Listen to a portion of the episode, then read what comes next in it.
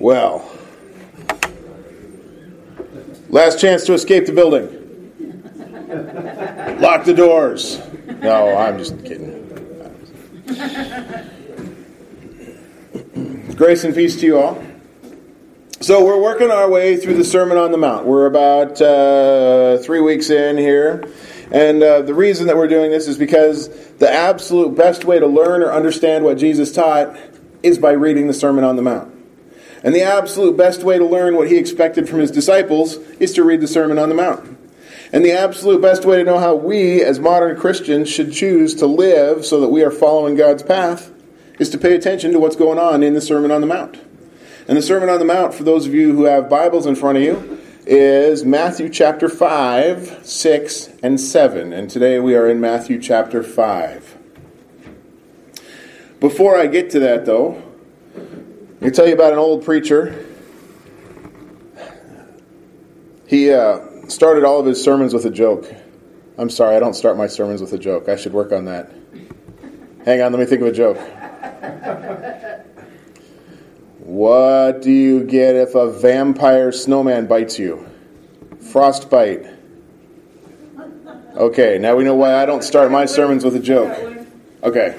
What did the stoplight say? What did the stoplight say to the other stoplight? What did one stoplight say to the other stoplight? Yeah. What? Don't look. I'm going to change. Don't look, I'm going to change. That's terrible. That's terrible. Well, it, it, Okay, so there's two muffins. I'm stealing this from a friend of mine. There are two muffins in an oven. And one of them turns to the other one and says, Hey, is it getting warm in here? And the other one says, Ah, a talking muffin. All right, now we all know why I don't tell jokes. Okay. But this old preacher starts every sermon with a joke, and he started one day with a, uh joke about about Bible ignorance, people not knowing their way through the Bible, and where he said, "Oh yeah, someone came to me this week and asked what the epistles are, and I told him they were the wives of the apostles," which he thought was hysterical. And he went on to preach about the epistles, but after the sermon, he said there was another guy who came up and said, "Pastor, I didn't get the joke. If they're not the wives of the apostles, whose wives were they?" See, there was a, uh, a philosopher, a guy named Soren Kierkegaard. He said most of us read the Bible the way a mouse tries to remove cheese from a trap without getting caught. He said we read it as though we are reading about someone else a long time ago. Because if we read the Bible differently, we might get caught by it. If we see the Bible as a story of the triumph of God's grace and the story of God searching for us, then look out because it will come alive and God will find us and we will know that we are found. Get to be found by God. There were uh, two university students, a Christian and a Muslim. They shared a room together. And as they became friends, their conversation turned to their beliefs because they were both very staunch in their beliefs. And the believer asked the Muslim if he'd ever read the Bible, and he said no. But he asked the Christian if he'd ever read the Quran, and he said no. So the uh, Christian said, You know what?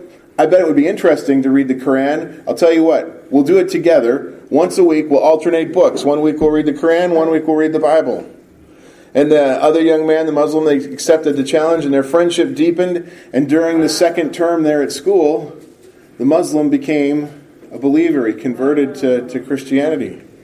And then one evening, late in the term, he bursts into their room and he shouted at that longtime believer, he said, You deceived me. And the Christian said, What, what are you talking about? And the new believer opened up his Bible and said, I've been reading through here like you told me to. And I just read right here that the Word is living and active. Amen. And he said, You knew all along that the Bible contained God's power and the Quran is just a book. I never had a chance. Amen.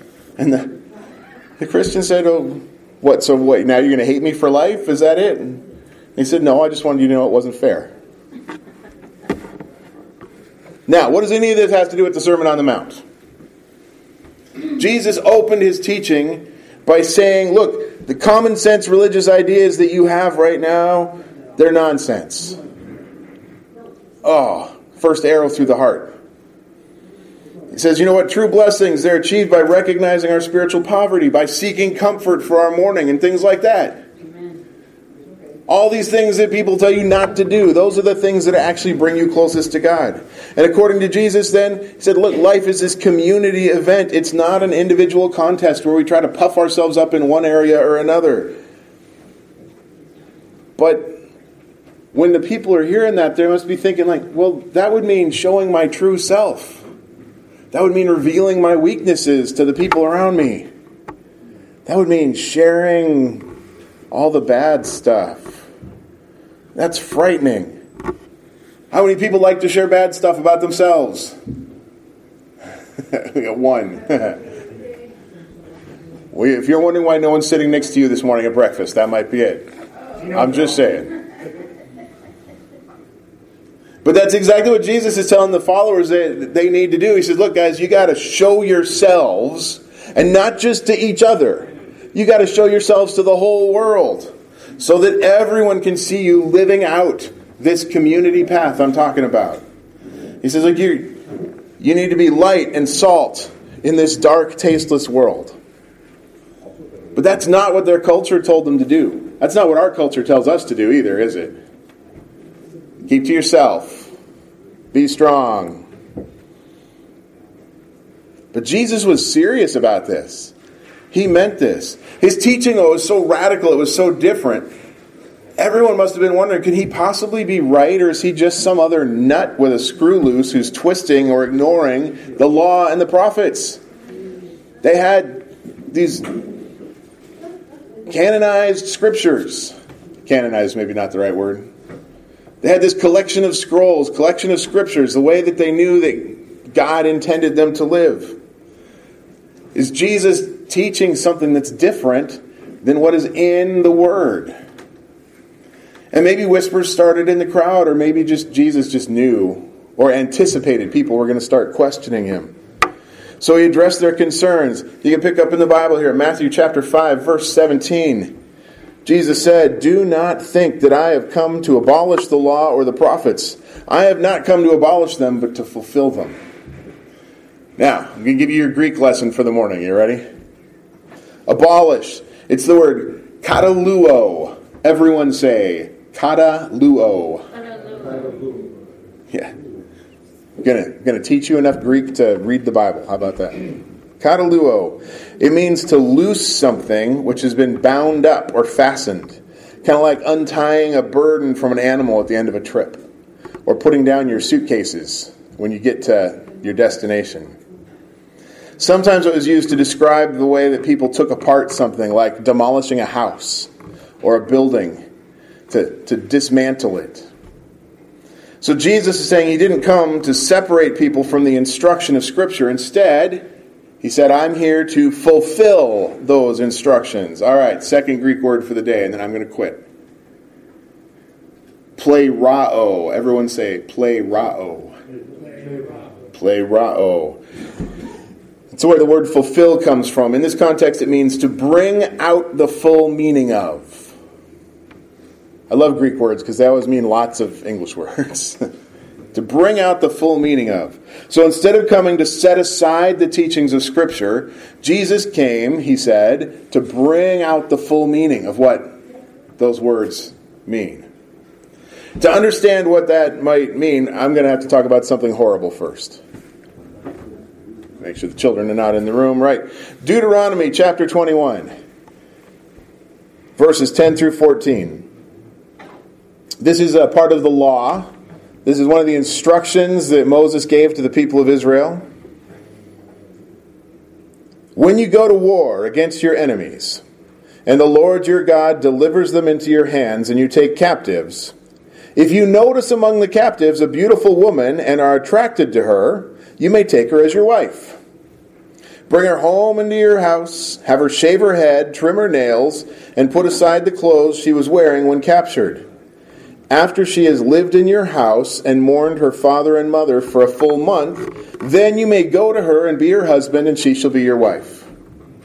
If you're not pleased with her, let her go wherever she wishes. You must not sell her or treat her as a slave, since you have dishonored her.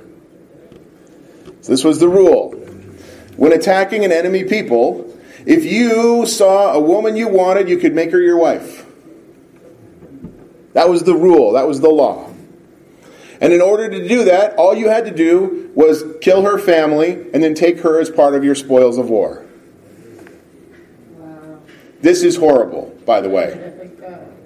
So, why is it in Scripture like it's okay? Because this is horrible. How many of you think this would be a great way to live our lives today? I don't see a single hand. But this is in the Word of God, right? Well, I got to tell you, believe it or not, this was a step forward for the culture at the time. See, here's the old way. Hey, I just saw a woman I liked. I'm going to kill her entire family, take her home as a slave, and use her until I'm tired of her, and then discard her. Harsh. Vicious, in fact. So, this is the new way. You see a woman you like, you kill her entire family, you take her home, but there is no immediate forced rape into marriage. Instead, you move her in and you care for her according to the rules of caring for a beloved wife, and you give her 30 days to mourn for her family, and then you marry her, giving her full status as a spouse, not treating her as property or as a concubine. And if you decide that you're done with her, you have to support her to whatever destination she chooses, even if that's back to her own people. And the divorce becomes your dishonor, not hers. Which was a big deal back then. They lived in a society where honor and shame meant everything. They didn't know about right or wrong, they just did honor and shame. I am honored by this, I am dishonored by that. People thought twice before they allowed any dishonor to fall on themselves. Now, is this new way ideal? Absolutely not. This is not the ideal for marriage. Slaughtering your uh, future wife's family and forcing her to marry you, not a good thing. I can point to lots of places in the Bible that say that. But it's not ideal, but this puts a lot of power in the hands of the woman that was not the case before.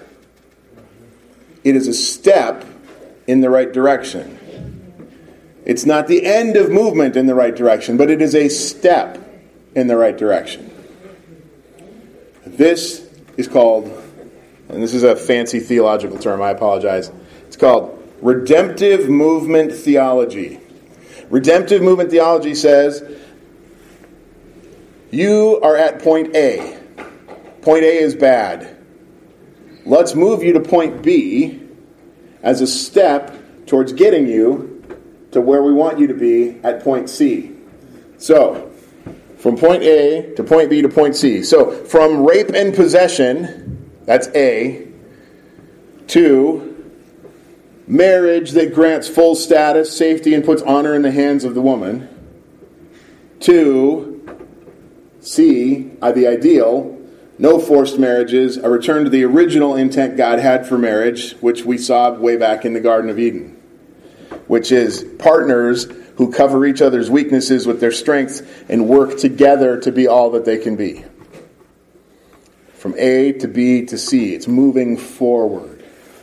Now, a lot of times people see the laws as they're given at point B and say that's horrible because they don't recognize Scripture as being living and active. They think it's just this flat law. This is the way things have to be. But that's not what the Bible teaches. In this example, we know the ideal happy partnership. We know the law that moved people towards that idea partnership, not necessarily happy. And we know where they started rape, possession, and oppression. Where do you think God wants you to be on that line? Wants you to be down at C, wants you to be at the ideal. We can see that the law, as it's given, falls short of commanding the ideal. But that ideal is still inside of there. What people hope, what God hopes people can be, is inside of that command. The law then it's meant to move us from A to B and encourage us to keep moving until we get to C. It's meant to move us from selfishness to community to true fellowship and kindness. And that's what Jesus means when he says he hasn't come to abolish or set aside the law. He's not saying, look, you got to get rid of this law. But he's going to encourage people that they need to go beyond the law. They need to go to the ideal. Go through the process. Got to work past that. He wants the law to accomplish its task by moving people closer to God and the way they were created to live because what had happened is they kind of got stuck at B and forgot that they should keep moving. Here's what Jesus continues to say. This is Matthew 5, verses 18 and 19. He says, Truly I tell you, until heaven and earth disappear, not the smallest letter, not the least stroke of a pen will by any means disappear from the law until everything is accomplished. Therefore, anyone who sets aside one of the least of these commands and teaches others accordingly will be called least in the kingdom of heaven. But whoever practices and teaches these commands will be called great in the kingdom of heaven. He's saying, look, you can't throw out the law. It moves you from A to B. You need to understand you have to be moving in this direction. If you throw out the law, you go backwards from B to A instead of moving forward towards that ideal that you were created to live in. That's not just me talking, by the way. I'm stealing that right from Jesus as well. That's what Jesus tells us next here in verse 20. He says, I tell you, unless your righteousness surpasses that of the Pharisees and the teachers of the law, you will certainly not enter the kingdom of heaven. Pharisees and the teachers of the law were good people, honest. We like to rip them up because they have some bad ideas. But they're good people. You know how I know? Because they're doing the best they can to get close to God the way they know. What do they know? They know the law. So they did everything they could to keep the law perfectly, which meant they never did anything beyond. They didn't shoot for the ideal, they just tried to keep the law. They didn't look to see, can I do more than God asked? They said, What did God ask? Let me do that. I did that. I'm done. It's like if uh, you didn't want someone to walk on the grass and you put a sign that said, Keep off the grass. The Pharisees would look, they'd see the sign, they'd be like, Hey, we should keep off the grass. Why don't we build a fence around it so that people have to keep off the grass? In fact, people could still lean over the fence and touch the grass, so why don't we put a fence around that fence so that no one could touch the grass? You know, right now, people can still see the grass. They might want to climb the fence. How about we build a wall around the fence, around the fence, next to the sign that says keep off the grass? Now that no one can see the grass, it's all good, right? Well, maybe God just wanted the grass to grow so that come summertime you could go out and fly a kite. There's an ideal that you need to look for, and if you get stuck in the law, you forget to see the beauty of the grass. Right? Why is this important for Jesus to teach his disciples? Well, he's told them how the world really works is different than what they thought. He's told them, you guys are stuck here, where you think that puffing yourself up in one area or the other because you do good at keeping the law there, that is all that you're supposed to do. And he's saying, no, look, you need to go further. You need to be seeking for God. You need to hunger and thirst for righteousness so that you can be filled. Don't just hunger and thirst for, I can do pretty good at doing this thing. You've got to shoot for more. Now that Jesus has told them the world works differently than they thought, and he's told them that they need to live this out and show their living to the world, he's telling them, look, I want you to understand, I'm not telling you to set aside the law. I'm teaching you how to accomplish the law by moving past it. Is there anything in the law that we talked about? So we went from forced rape, forced marriage to, you know what, you, you're going to kill her family because they're your enemies, but you need to treat her as an, a proper wife and you give her the keys to the relationship, essentially. It's still horrible. I, there's no way to use this example It's not horrible. to see the ideal of fellowship, the ideal partnership. Is there anything, if you just went to the ideal partnership, is there anything there that violates the law? If you say to yourself, hey, maybe I won't slaughter her family, maybe I'll just ask if I could marry her. Is there anything there that broke the law? No. But the law is one thing, and beyond the law to the ideal is the next thing. So we want to get beyond the law to the ideal. Jesus is about to give some examples of how to surpass the law and move to the ideal in some very important areas, and people who are hearing him or reading his words now can very easily misunderstand what Jesus is telling them. He's not saying throw out the law, he's saying move to the ideal. You with me? He's telling them keep going closer to God. Just do it differently, do it better. Don't stop because you followed the letter of the law. Go beyond that.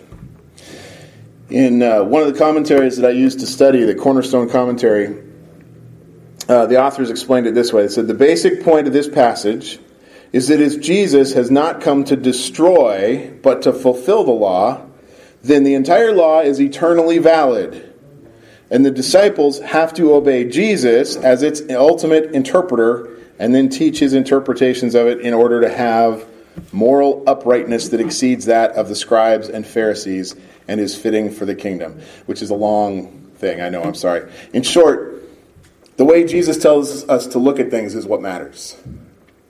Let me say that again so that you don't miss the emphasis here. The way that Jesus tells us to look at things is what matters. Everything that came before has to be looked at according to the way Jesus viewed it. The views of Jesus can't be ignored, broken, or twisted to conform to other understandings. When uh, Israel first went into the promised land, back in the days of Joshua, their first big encounter was the city of Jericho, big walled, fortified city. And when the walls came down, the army of Israel swept in and slaughtered every man, woman, child, and animal as part of their conquest of the land. Only Rahab the prostitute and her family were spared because she had protected two of Israel's spies before the invasion and had given herself to them and to God. Said, I will watch over you, I'll sneak you out of the city. I want to be part of your people, I want to worship your God.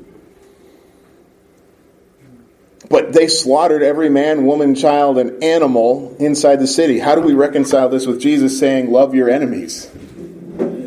So, if we interpret the things Jesus said through the things that happened before, we might say, Well, Jesus said to love our enemies, uh, but that really only means as long as they help us out, like Rahab helped out the spies. And um, otherwise, we can go ahead and kill all of our enemies. Does that sound like what Jesus was trying to say? No, no because it's not. So if we interpret the old story through what Jesus said, we can look at the story and see how God's grace was actually made available to everyone in the city, but the only person who took it was Rahab. When the spies talk to Rahab about the fact that they're spies, she says, Yeah, everyone in the city knows that your army is right outside on the other side of the river. And we know that God has given the city into your hands and we know that you will destroy us. And then she says, I want to be part of your people. I want to follow your God. That meant that every single person in the city could have said, We know that this is God's land. He's promised it to Israel. We know that God is going to let them destroy us. Maybe we should turn ourselves over. Amen.